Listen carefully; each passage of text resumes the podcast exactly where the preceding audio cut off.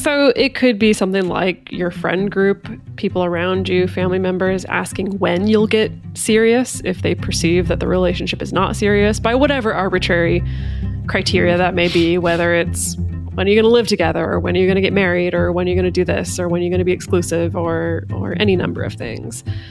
Employers and managers may assume that you can work more than other people because you don't have anything else important going on or you don't have any clear obligations that might get in the way of working.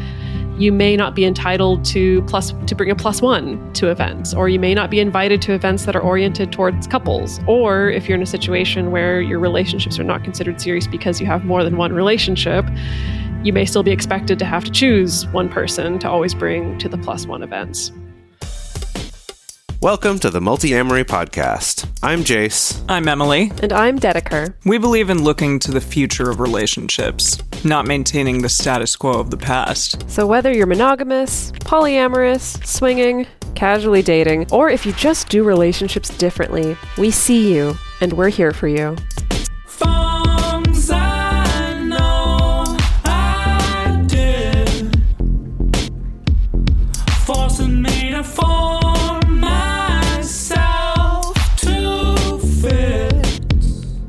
On this episode of the Multiamory podcast, we're talking about being single.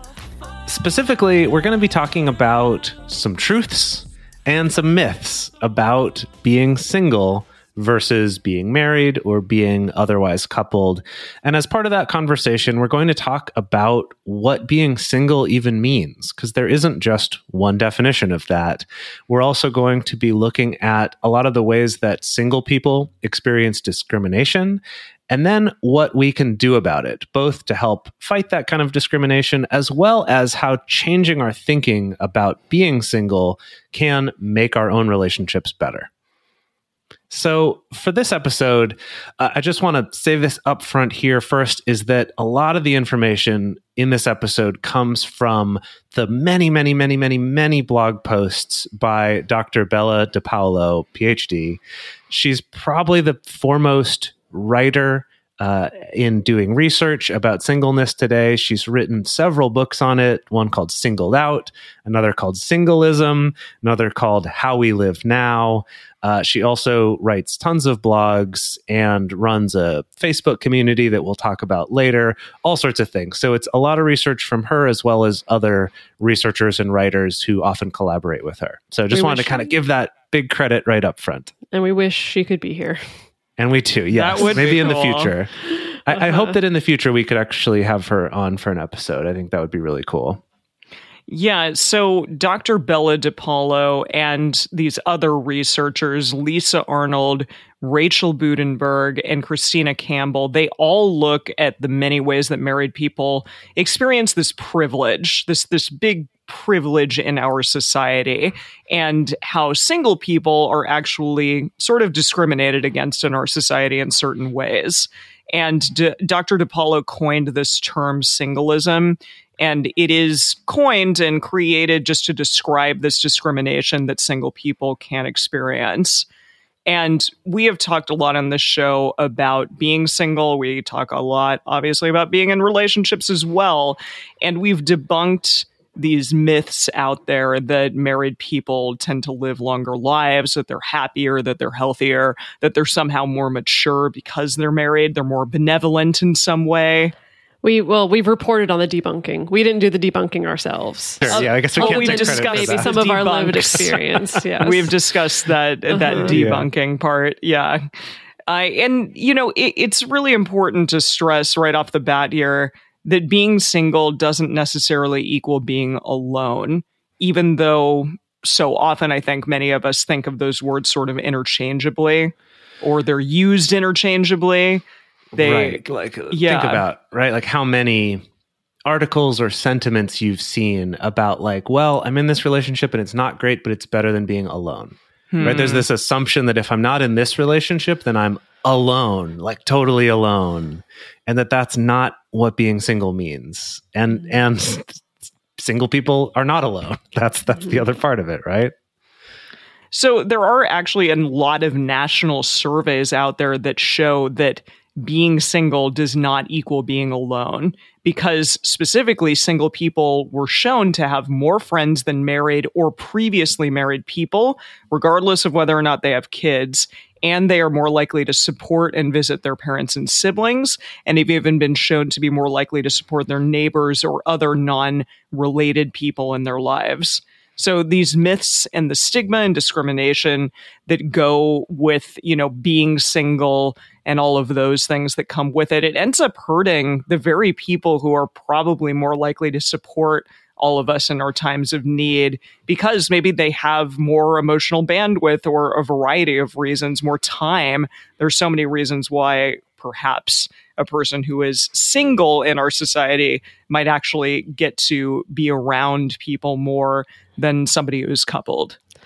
Yeah, it's kind of the flip side of that experience that we talk about pretty often on this show about oh, I have this friend that I'm really close to, but then the minute they get into a romantic relationship, they just disappear. And mm-hmm. I can't expect to reliably hang out with them or, you know, call on them for support, you know, even see them around more than occasionally. It's a really common phenomenon that our culture supports as a a good thing weirdly because our culture really supports like yeah once you get in this romantic relationship or once you marry someone or once you have kids with someone that needs to be your whole world and it leaves a lot of people out in the dark yeah unfortunately yeah it, it kind of makes me wonder because you know with studies like this you don't get to see causation you can see a correlation right where they found on average that like i thought this was really interesting that on average when it comes to offering support to someone that is longer term like three months or longer of someone needing continuing support in some way that that's specifically where single people were much more likely to be the ones providing that support mm. even to strangers like community members wow. people they're not related to and i it made me wonder though like emily said well maybe it's that they have more emotional bandwidth or something i wonder if it's that or if it's possibly that when we couple society teaches us this is the only thing you should be focused on now mm-hmm. to the mm-hmm. expense of our relationships with our family members, our other friends, like Dedeker mentioned, or even like our community at large. Yeah. Which is something else that that came up in looking into this was that some of the people writing about being single bring up this thing of isn't it weird that we define you know people who are not single as you know being being in a relationship or however we're going to define that. We'll talk about that a little bit more later. But we talk about them and then we talk about singleness as this weird sort of other state that you really want to be coupled that that's how we talk mm-hmm. about it and that it's sort of strange since single is our default state so they were saying like what if it was single and like unsingled mm. right like that right so, a quick caveat before we dive into this is it's important to remind y'all that it's not a competition. So, we have this term singlism that we're going to be exploring today, and that falls into a lot of the same camps with other isms like racism, sexism, ageism. And when we're countering these kind of isms, you know, the approach is not to just do a flip flop and try to say, oh, that means that this other race or gender or age is inherently better than another.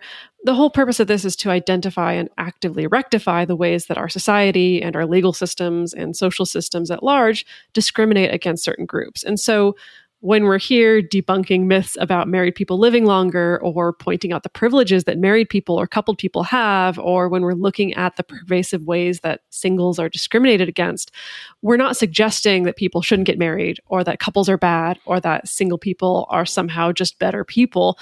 Rather, we're trying to actively go against these deeply ingrained stereotypes and myths that most of us accept just as truth.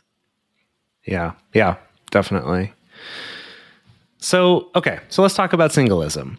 And what this is, is it's basically a term, and this is actually worth clarifying a little bit because singlism is a term for the discrimination or stigma that's given to single people. Uh, an improper use of the word singlism is to say something like, uh, you know, singlism is sweeping the nation. People are way more people are not getting married. Or, mm. Like it's not about the state of being single. Did it's, you run into that when you were looking up stuff? This is something specifically that, yeah, some articles and things have come up trying to say that. And it's something that DePaulo has very clearly been like, that is not singlism. Singlism is like racism or sexism. It's that type of an ism. It's Yeah. not the state of being single. So just Okay. as a clarification, so none of you go out there and make a fool of yourself talking about singlism. Mhm. So something I found really interesting in looking into this is that when it comes to singlism as a type of discrimination, it's been particularly problematic because a lot of studies as well as anecdotal evidence has shown that even when it's pointed out to people, there's kind of this sense of like, yes, I see it, and yes, I agree that that happened, and no, I don't think it's bad Hmm. which is something we don't do as much with the other isms, right? Yeah. It's like if something gets pointed out that's racist, there's if you accept yes that was discrimination, then it's like okay that we shouldn't do that. But in this there's this weird mental gymnastics that we do I think because this is just so in the air that we breathe that and we've so internalized these beliefs about single people that it's like yeah okay that was discrimination but like sure but that's fine because like because they're not in a couple so they don't need these things or they Hmm. right. don't Maybe there's a little things bit of that. That's their own dang faults. They Sure. should hurry up and yeah. couple up if they don't want that experience. Maybe.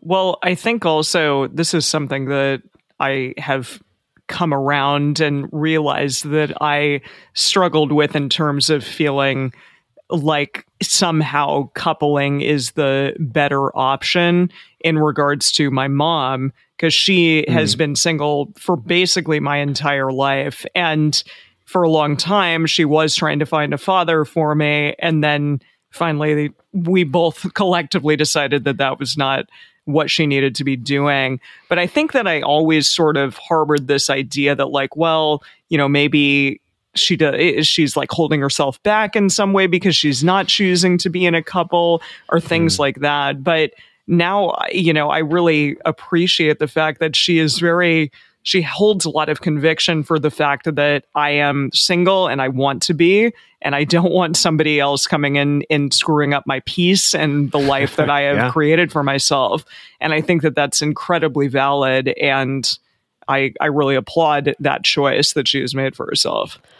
But I think the tricky thing, though, is that I- I mean, I can call to mind so many rom coms where that's a part of the plot is someone who mm-hmm. thinks that they're happy being Sure. single. Yeah. You know, someone who really not. Exactly, who puts forward, no, I'm independent and I don't need anybody and I'm too busy with my career or with whatever it is. But then, of course, someone magical comes along and it turns out, no, they needed them the whole way. It's like there's, it's an unwinnable situation because Yeah. even someone who professes to be happy to be single, there's so many stories in our culture that leads us to think, mm, but do they really feel that way?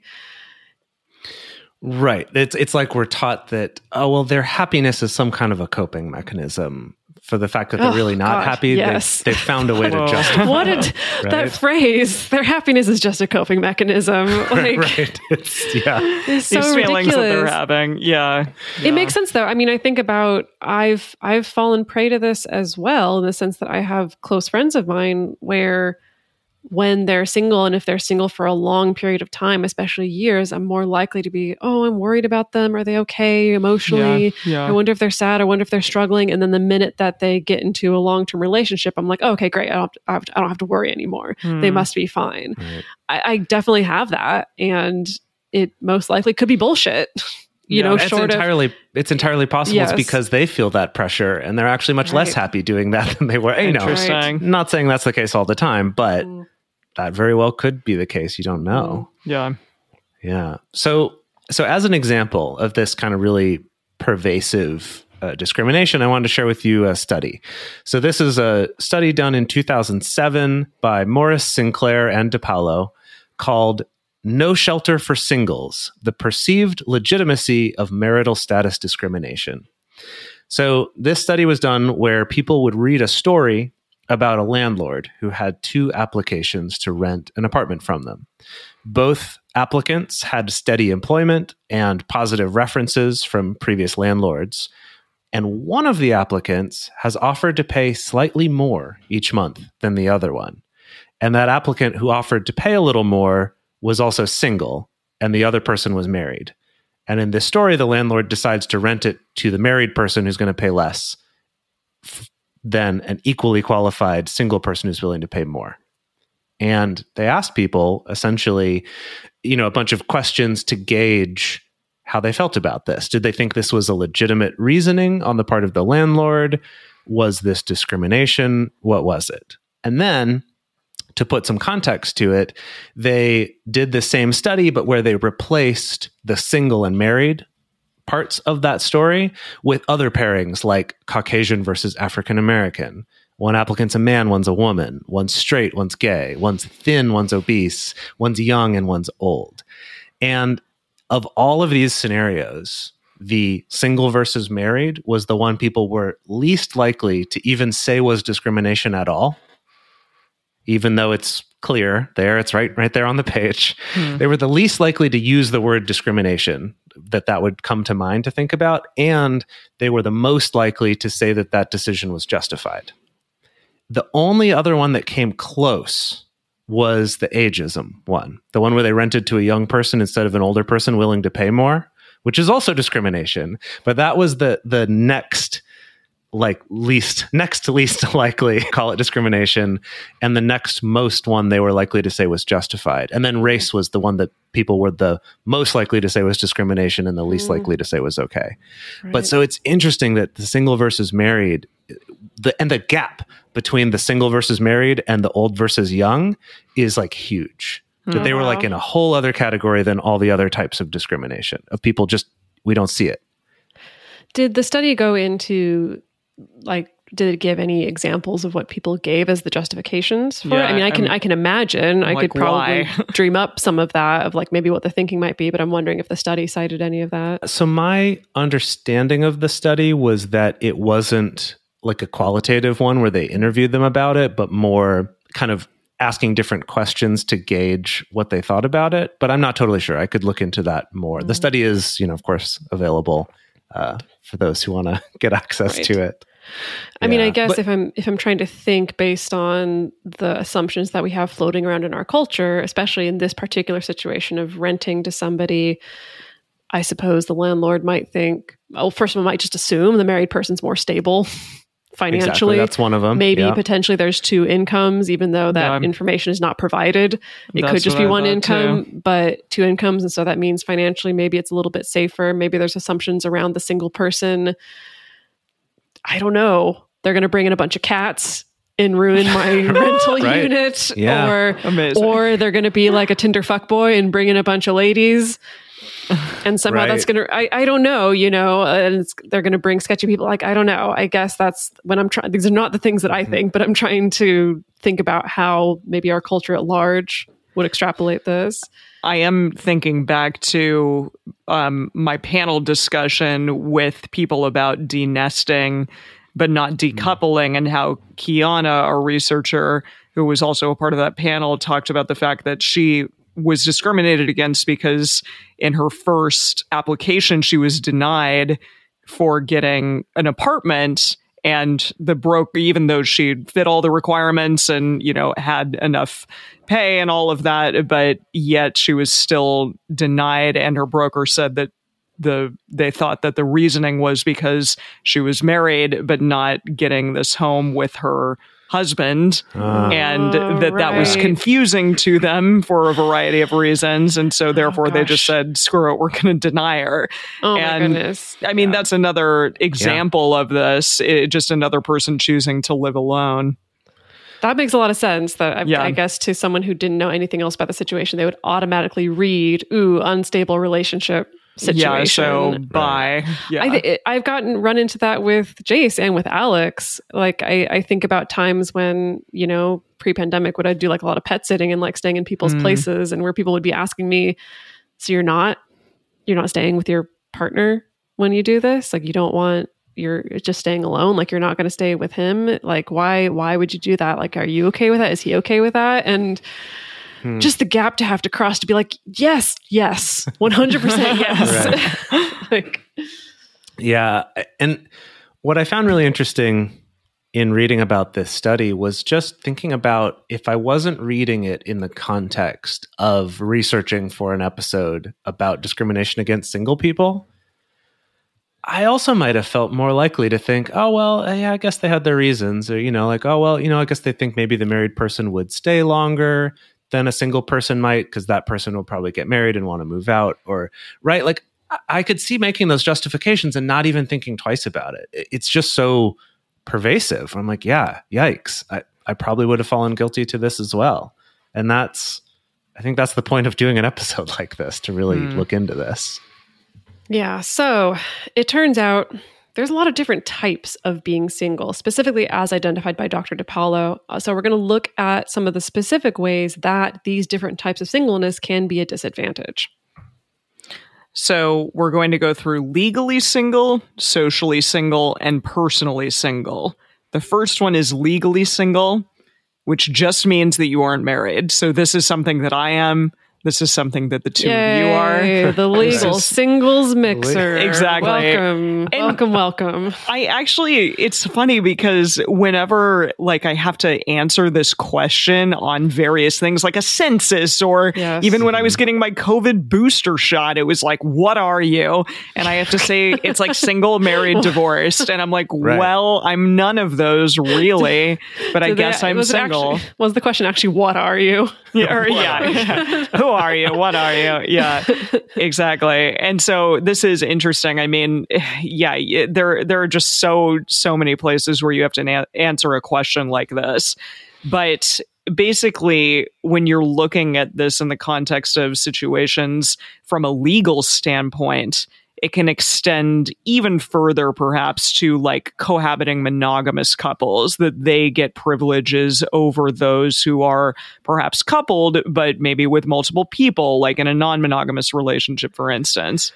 Right. So, like, I had a job and we were talking about benefits, and you could add a secondary person, like to your health insurance benefits and things like that. And I asked that question of, okay, it doesn't say spouse here. Does that mean that this can be some other kind of partner or, or someone else? And you know, the answer they gave, they're like, oh yeah, yeah, yeah, no, totally. It can be, you know, anyone as long as you.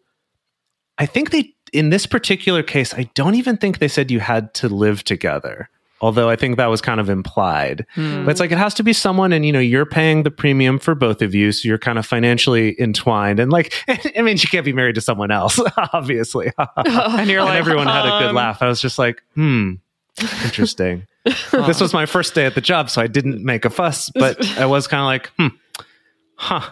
Maybe once I'm more established here, I could bring up that little hmm. tidbit where maybe that doesn't quite apply so universally as you think it does, that it can be a joke.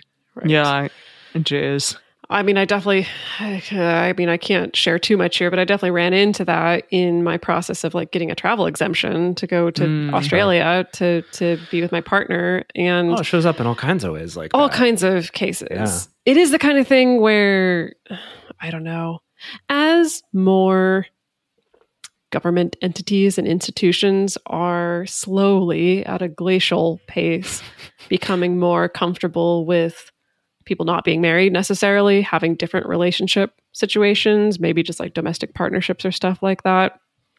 I'm kind of like, that does at least as a non-monogamous person allow me to kind of fudge some details and right. kind of jump yeah. through some some some loopholes essentially. I've noticed that for sure. So I guess keep that up if if that's the best we can get for now. Sure. Well, there are some disadvantages if you are legally single and not legally married, for instance. So, for some people out there, and I feel like this is kind of an internal thing, but it's something that I struggle with for sure. Uh, legal marriage for some people is the only way to make your relationship real. And especially, like, from, as I just said, like a legal standpoint, you are not, uh, I guess, you don't have any rights to one another's money or I guess if you're in a situation where one of you is really ill and going to the hospital, like the right situation, unless you're like Dedeker, who decided to do something about that legally.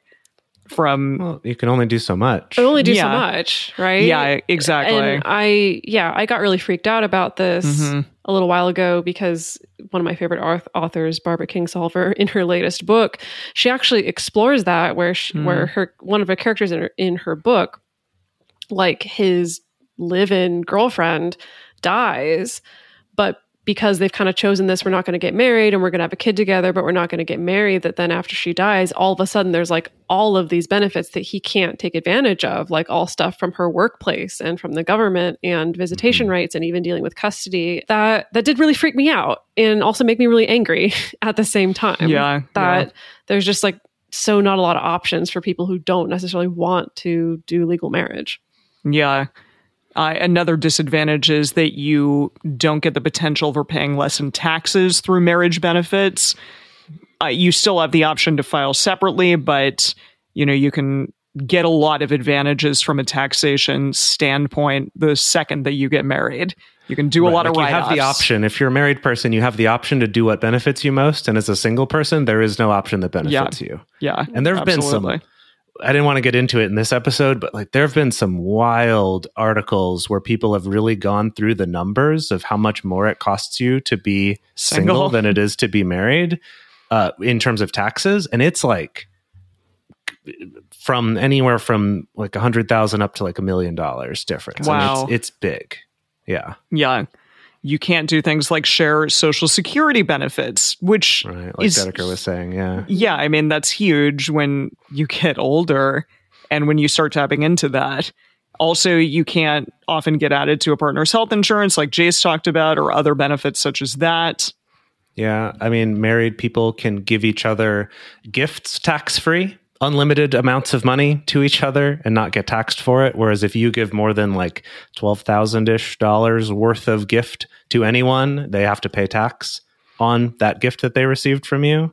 If you're married, you get to combine your gifting. So one of you could give like double that amount because it's sort of from both of you because you now exist as one entity Hmm. similar to what Dedeker was talking about, there's like survival benefits or survivor benefits if your partner's in the military or something like that. But if you're not married, nope, not for you. There have been studies that show married men make more money than unmarried men in the same positions. Interesting. This, and these are studies in different countries. I saw some ranging from like two to three percent more to some as high as like 25% or more for married men than unmarried men. Well, often it is an influencing factor in in like salary negotiations, right? Huh. That that if you're like I have a spouse and we're starting a family or we just started a family or we just bought a house or whatever, that people do use that sometimes or sometimes it kind of depends on the workplace culture, but like that does factor into people's decision making versus you're just a single dude, so what do you need? Right. Yeah. Yeah. If you want to adopt, you're going to have a much harder time if you're not legally married. Like, you know, like Emily pointed out with Kiana's story, renting. Well, I guess in her case, being married was part of the challenge there. But, but right, like if you're married, single, it's harder to get Yeah. approved, right? Not Yeah. living with them. Yeah. Yeah. And so while we mentioned before that single people have not been shown to be actually lonelier than married or coupled people, like that's been disproven. And like during COVID, there have been studies about like, but are the single people okay? And the kind of the studies all came back being like, yep, they're not lonely. Hmm. But they are at a much higher risk of poverty and hunger during the pandemic, especially. In, in general, they're always at higher risk as well. And then the pandemic has exacerbated that. Yeah, it's so expensive to be single though. Hmm. Like to Right. live especially in a place like Seattle or Los Angeles. Right. My goodness. Yeah, it's Right. it's so much Yeah. easier to be coupled or be with a roommate or someone Mhm. than live alone. Yeah. Yeah. And then and then last thing, kind of like Emily mentioned, going in for her COVID booster shot and having to answer questions about her marital status, which how is that relevant? It's not. it's not. Exactly. But some some studies and like investigations have been done into things like decisions about what kind of care people get for COVID or who gets prioritized on organ transplants or who gets taken more seriously when they're sexually assaulted favor people who are married over people who are single. Jeez. So like yikes. Yeesh. Yikes. Yeah. Yeah. Yeesh. Yeeshos. Yeeshos. Some real bullshit. Yeah. So so that's all the wonderful things that can come along with being legally single. we're going to talk about being socially single. And the way that we distinguish that is that, you know, socially single refers to when you're in a relationship, but other people don't count it as quote unquote serious for whatever reason. And factors for why people may or may not see a relationship as serious include things like is it monogamous? That's mm-hmm. a huge one. How often do you see each other? Are you cohabiting or not? How long have you been together? Is your partner married to someone else or not? Uh-huh. You know, like so many factors. And I, I think we're really swimming against the tide here because it does seem like the definition of what counts as a real or serious relationship is surprisingly narrow in mainstream culture. And so, for any of us who are outside of that very, very narrow window of what counts as a serious relationship, I think count as socially single. Again, this can vary by social setting from, you know, the macro culture of our society at large to the micro culture of the community that you grew up in or even your immediate family, uh, your coworkers, your friend groups, things like that. I think it, this is so interesting is that like being single or not is not even even though we try to make it a binary, it's not even because it can mm-hmm. vary by the setting in yeah. this group i'm treated like i'm single and in this one i'm not for example. Mm, that's mm-hmm. wild to me to think about. Yeah. So for instance you know there is health insurance and benefits that will allow for certain types of domestic partners where it's like okay so if you don't want to get legally married great. But if you want these benefits then you have to live together. You have to intertwine finances in some way. That was something i really ran up against with a lot of this government paperwork was sure, you don't need to be legally married, but you have spent money together, right? Right? Like you've made some huge financial purchases together, right? Because that's really the only way that we can track that you're actually serious is wow. how much money the yeah. two of you have spent together, which is just don't even get me started. At the time I was going through that, I was just like way too distracted and stressed to even think about this. But in the subsequent months, it's been really percolating through me where I'm like, that's kind of messed up. That and it really shows where our up. priorities lie. Well, Capitalism, baby. yeah. It's yeah. such a funny thing though, because like in that that type of example, right? Like when it comes to things like citizenship or uh, you know benefits, visas, stuff like that. It's this thing of like I find myself asking that question of like, well, sure, but like how else are they going to tell that you're actually in a relationship?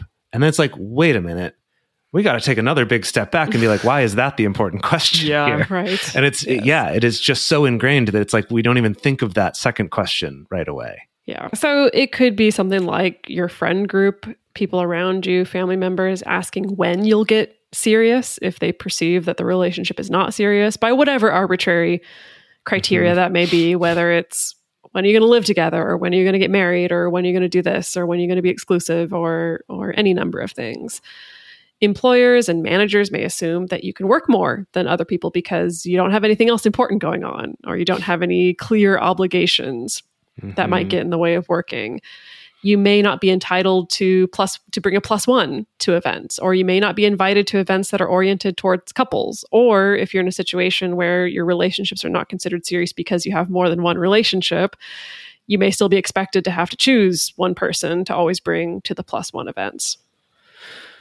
yeah. Yeah, for sure. It's uh, it's just this this one to me is really interesting because it overlaps in certain areas like with the benefits with legally single, but also it has like a lot of these social ramifications. And the work one is especially interesting because that came up a lot in the stuff that I was reading while researching this episode was people being treated with this expectation of like you're always going to be the one to work overtime because what else are you doing? Hmm. Right? That that kind of thing. And then, okay, the third category, and these are all categories that DePaulo came up with, is being legally single, socially single, and then the last one is being personally single. And this one's interesting in the way that it overlaps with the others, because this one is if you think of yourself as single, regardless of what other people think. So she was saying that usually, if other people think you're partnered, then you probably think that about yourself too. Mm. But hmm. that's not always the case. People could see you as being part of this couple, and you could see yourself as being, no, I'm a single person, they're a single person. We have some kind of a relationship, but my identity is more about being single. Yeah, it feels similar to the ways that I think a lot of people define and practice solo polyamory. Yeah. Right. It reminds you know, me of I can be yeah. in these relationships and connected to people and maybe even have a particular amount of commitment to more than one person, but I still see myself as single or solo. Like we're not Mhm. trying to create this this central unit. Yeah. Right. Or in, you know, you also could be single and you're dating, but not dating in an effort to try to like become part of a couple as an identity, but more just I'm dating because I like dating, right? And so that's that's what I'm doing, but I see myself as single and other people may not. So that one's kind of this interesting one that can overlap in sort of different ways with the others. Hmm. But in terms of some of the, the areas where you can encounter discrimination here, is things like um, a lot of, and Emily mentioned this before, but like a lot of consumer goods and services are priced to favor couples. So things like vacation packages are built around two people. Club memberships are often cheaper for couples Gym than for memberships individuals. Mhm. sometimes. Yeah. Right. Yeah, for sure. Family plans. Yeah. I guess you can do that with other people, but still. Yeah. even in buying groceries i've found you know during the times when i'm living by myself versus the times when you know dedeker is living with me it's harder to find groceries in like acceptable sizes that i'll actually use It's true. you know? Everything's like bulk. It's like, what the hell am I going to do with five stalks True. of romaine? yeah. exactly yeah especially when it comes to to like produce or things like Yeah. that things that go bad it's like yikes this is hard That's why Unless I love I'm the able to, single like- carrots that you Right. can find sometimes at Whole Foods. right. Right. That it's kind of like the single person is the afterthought, that mm-hmm. everything's made for the couple or the family, even. And the single person is sort of like, you're lucky if you get some scraps here. Another one that can show up is people expressing regret for your singleness, right? So, more of a social one, right? Where maybe you have several partners, but you identify as single. And if you call yourself single, people go, Oh, you know what? I have a friend. Let me try to hook you up. Or, mm. Oh gosh, I hope you're okay. Like that kind of pitying. Yeah, and also pitying on the other end if if you are partnered in some way but still consider yourself to be single, those out there who are looking at your partner may feel like, oh, they're I, I feel sorry for that person or they must mm-hmm. be feeling so shitty because, you know, this dude doesn't want to make it official with them or something. Right, you're stringing Along them those along or lines. something. Not Yeah. always a dude. No, sure, yeah, but just- whomever, whomever yeah. it might be, yeah. And also, people might assume that you're sad or that you're depressed, or like I did, you know, unfortunately with my mom for a while, feel like, oh, well, maybe there's like a block holding this person back from wanting to get themselves out there. Things like that. It's just like blanket statements that may have no basis in reality. Also, maybe assumptions that something's wrong with you or if you own like a bunch of pets, for example, like that familiar trope of the old cat lady, you know, that, that you're compensating in some way with other beings in your life as opposed to a human being. Oh, I've Uh, seen it even when people yeah. have a pet, Right. Yeah. an animal, and they're single. I There's still that Mm. narrative. You got a Yeah. pet because you're so lonely. Yeah. Yeah. yeah, And then also assumptions like both of you were talking about that you're a workaholic or that you can, you know, just do work all the time because you're a single person. Yeah. Yeah. So this might seem like a bummer so far, but there's not all bad news when it comes to being single. It's not all doom and gloom. And that's what we're going to get to next. But first, we're going to take a quick break to talk about how you can support this show. If this is information you find valuable and you want to help spread the word and get that out there, we would love it if you take a moment to check out our sponsors and support us on Patreon. Look, Bumble knows you're exhausted by dating. All the must not take yourself too seriously and 6 1 since that matters. And what do I even say other than hey? well, that's why they're introducing an all new Bumble with exciting features to make compatibility easier, starting the chat better, and dating safer. They've changed, so you don't have to. Download the new Bumble now. It's time for today's Lucky Land horoscope with Victoria Cash. Life's gotten mundane, so shake up the daily routine and be adventurous with a trip to Lucky Land. You know what they say Your chance to win starts with a spin. So go to LuckyLandSlots.com to play over 100 social casino-style games for free for your chance to redeem some serious prizes. Get lucky today at LuckyLandSlots.com. Available to players in the U.S., excluding Washington and Michigan. No purchase necessary. VGW Group. Void where prohibited by law. 18 plus. Terms and conditions apply. Welcome back, everyone. So, a lot of this first part of this episode was sort of doom and gloom and sadness regarding all of the ways in which single people are sort of discriminated against and how kind of our legal system isn't helping single people out in any way, really. However, there are a lot of great things about being single. There are a lot of studies out there that have also shown benefits to being single. So, we're going to talk about some of that there is evidence that single people are more active and that they get more ec- exercise than married or divorced people. This one was interesting too because specifically it was that single people who had always been single got the most exercise. My mother, people who were divorced got the next percent. most. Oh yeah. and people who were married got the least of, of the three groups Oh, they wow. studied. Yeah. Fascinating. Wow. Uh, women who have always been single have better overall health than married women. That's really interesting. Yeah, including like fewer sick days from work. So, single people are also less likely than married people to have credit card debt, even without children, despite the cost of living being higher for single people, like I talked about earlier, and wages being lower on average. That's really interesting. Less Yeah. people to maybe spend money on. I don't know. Yeah, this one I, I did puzzle about. And this was something that in helping out with the research, Kiana pointed out with this. She's like, well, I don't think this overrides like the financial disadvantages you have, but mm. it is interesting that there's less credit card debt. Yeah. Hmm. And that this was another one where in the study they had single people, married people without kids, and married people with kids as three groups. Single people had the least credit card debt on average. People without kids had the next least, and married people with kids had the most, Yeah, that makes sense. which is Yeah. not surprising, I guess. But but it's also interesting though, since the people who are married with kids have also been shown to make the most money in equivalent Mm. positions and have all these other benefits. So it is Yeah. it is interesting. Yeah. Single people have also been shown to score higher on measures of personal growth and betterment. So they're looking for ways in which to better themselves in a variety of fashions.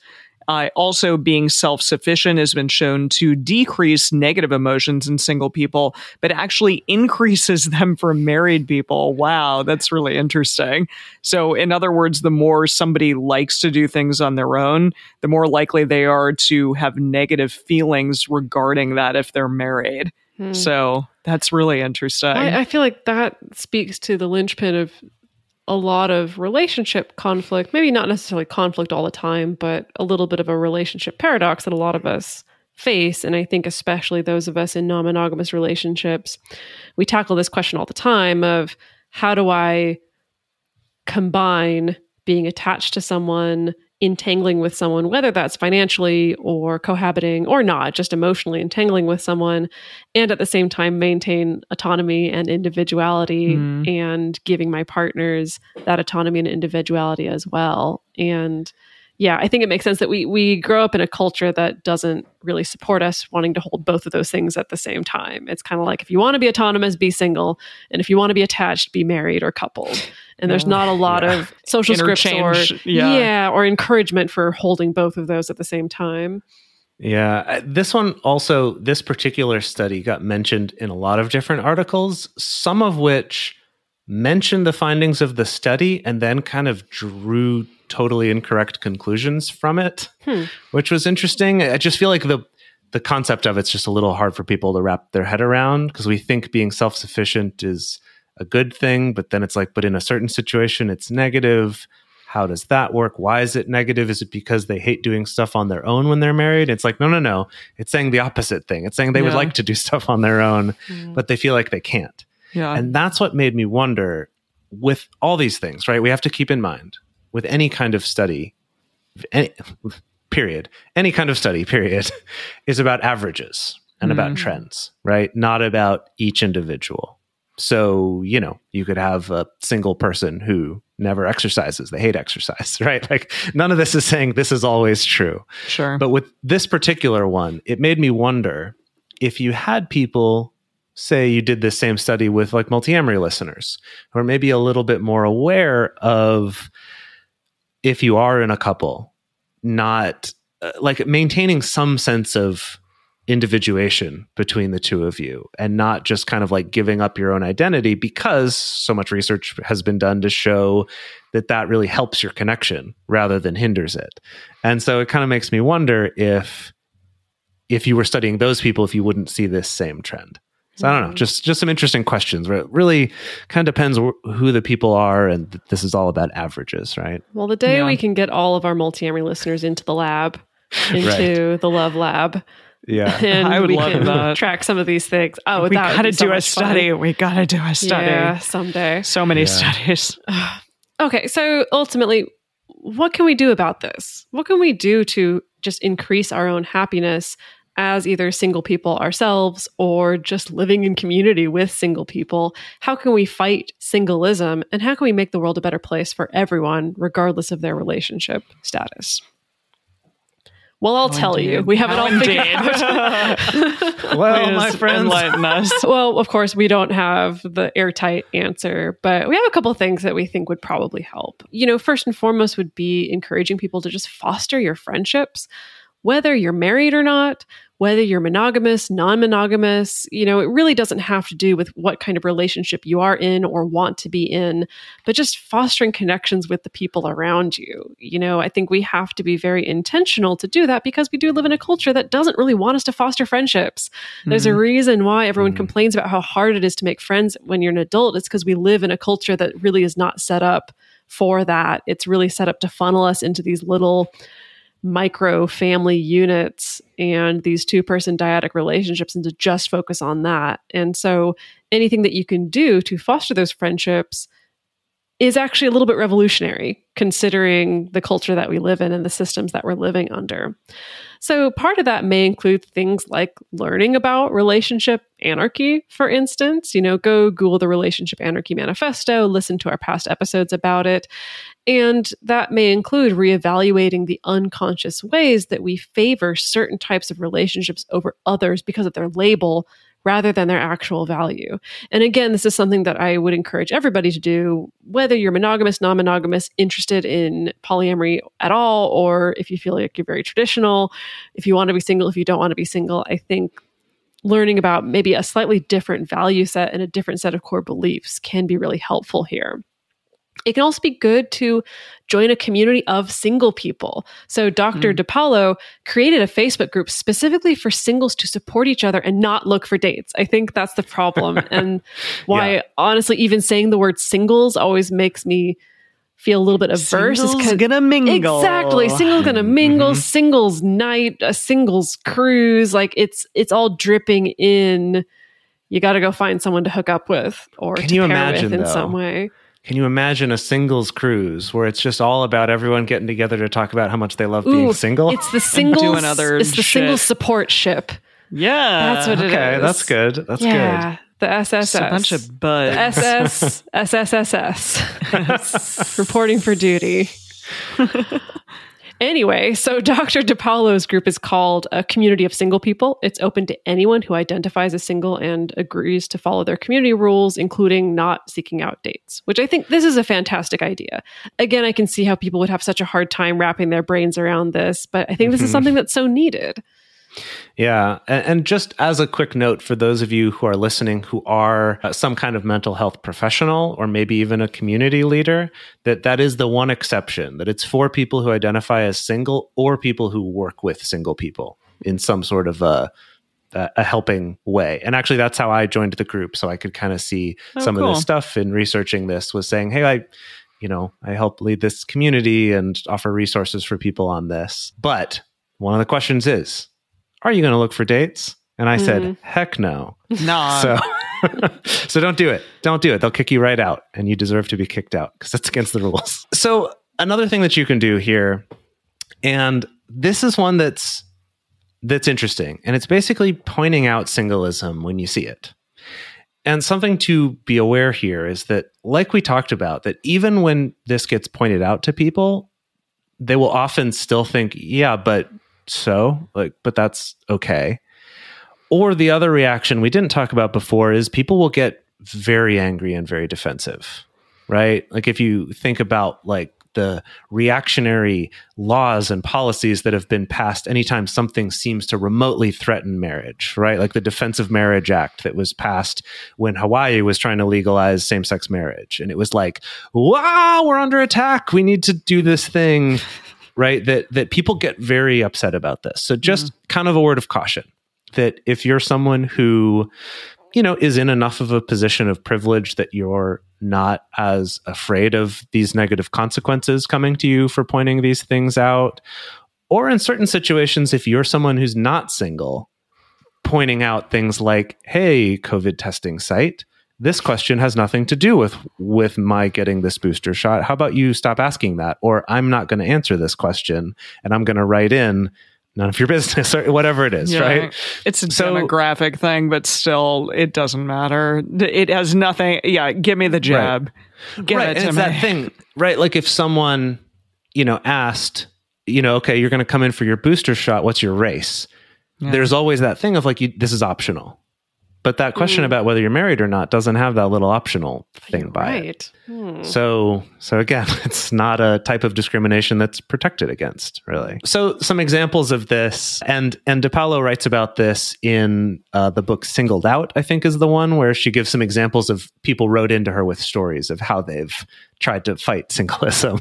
but some some examples that she mentions are things like writing into a company to point out that they're only marketing to couples or families and wondering if you should take your business elsewhere. Mm. that some have actually seen changes in copy from companies because they've brought up these complaints. So that was interesting. Like, hey, I'm a single person who loves your product, but I think I should look somewhere else now. Hmm. kind of, you know, stick cool. it to them there. I mean, you get them where it hurts, right? Yeah. Right.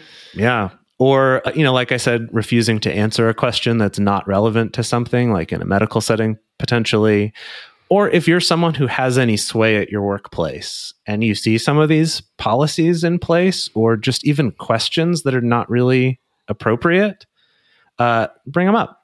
See if you can do something about that. And if you have other ideas, we'd love to hear about those. Like mention those in the Discord or in the Facebook group. It'd be really interesting to see if people have found other, especially effective ways of fighting some of this and bringing this up. So, also, you can support people who are actively working to affect les- legislation and otherwise promote equality for single people by fighting for more rights for them.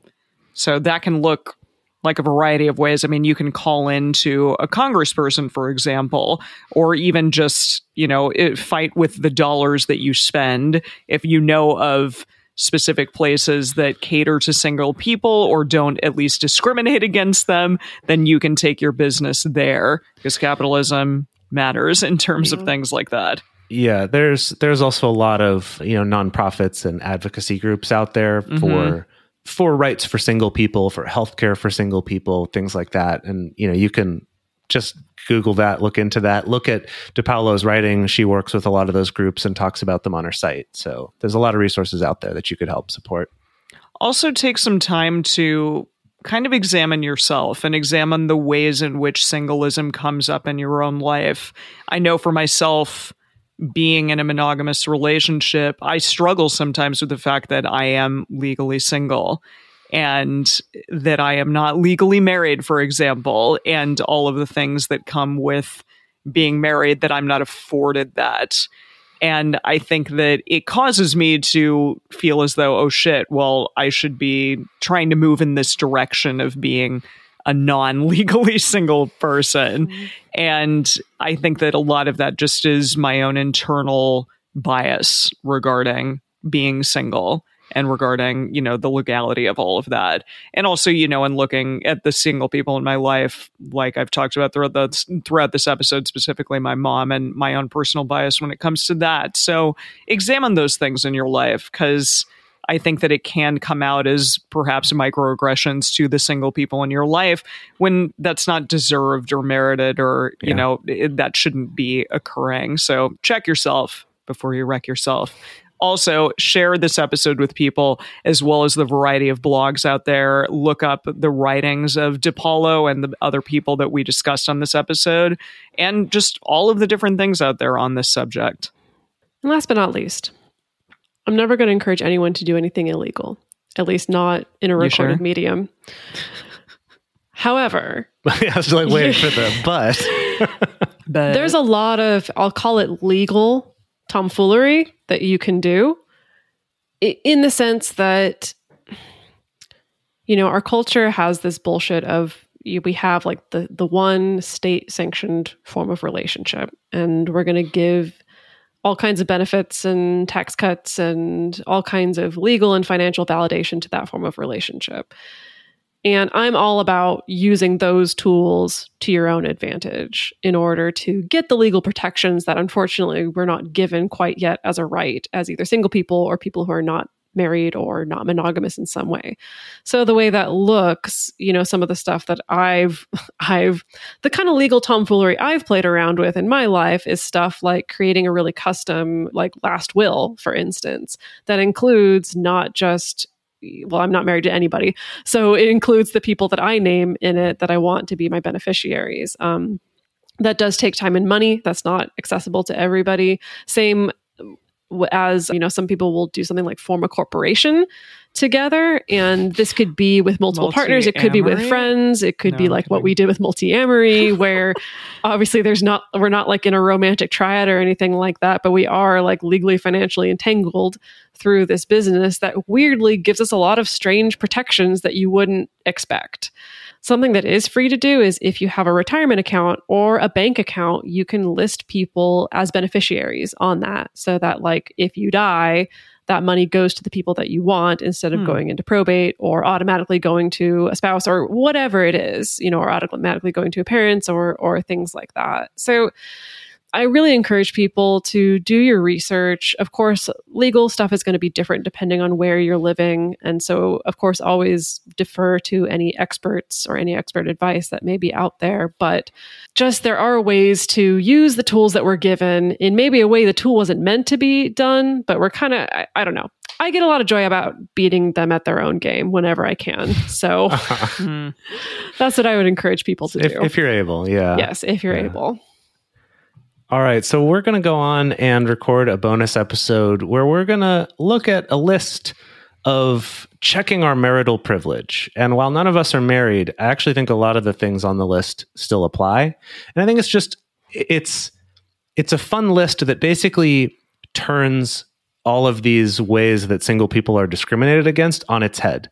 It kind of says like imagine if it were a world where it were the other way around, where you were discriminated against for being coupled or married and kind of how how absurd that would feel so as kind of a way to illustrate this. So we're going to kind of take a look at this list, go through it, talk about it in the bonus episode. Also, we would love to hear from all of you on our Instagram stories. Our question for this week is what's the best thing about being single? So if you are single, please weigh in. Let us know what's the best thing about it. Let's bring some awareness to the advantages of that as well. Also, if you want to discuss this episode further, the best place to share your thoughts with other listeners is on this episode's discussion thread in our Discord server or in our Facebook group. You can get access to these groups and join our exclusive community by going to patreon.com slash multiamory. In addition, you can share publicly on Twitter, Facebook, or Instagram. Multiamory is created and produced by Dedeker Winston, Emily Matlack, and me, Jace Lindgren. Our episodes are edited by Mauricio Balvanera. Our social media wizard is Will McMillan. Our production assistants are Rachel Shennework and Carson Collins. Research help for this episode is by Dr. Kiana Nurse. Our theme song is Forms I Know I Did by Josh and Anand from the Fractal Cave EP. The full transcript is available on this episode's page on multiamory.com. Lucky Land slots, you can get lucky just about anywhere. Dearly beloved, we are gathered here today to. Has anyone seen the bride and groom? Sorry, sorry, we're here. We were getting lucky in the limo and we lost track of time. No, Lucky Land Casino, with cash prizes that add up quicker than a guest registry. In that case, I pronounce you lucky. Play for free at LuckyLandSlots.com. Daily bonuses are waiting. No purchase necessary. Void where prohibited by law. 18 plus. Terms and conditions apply. See website for details.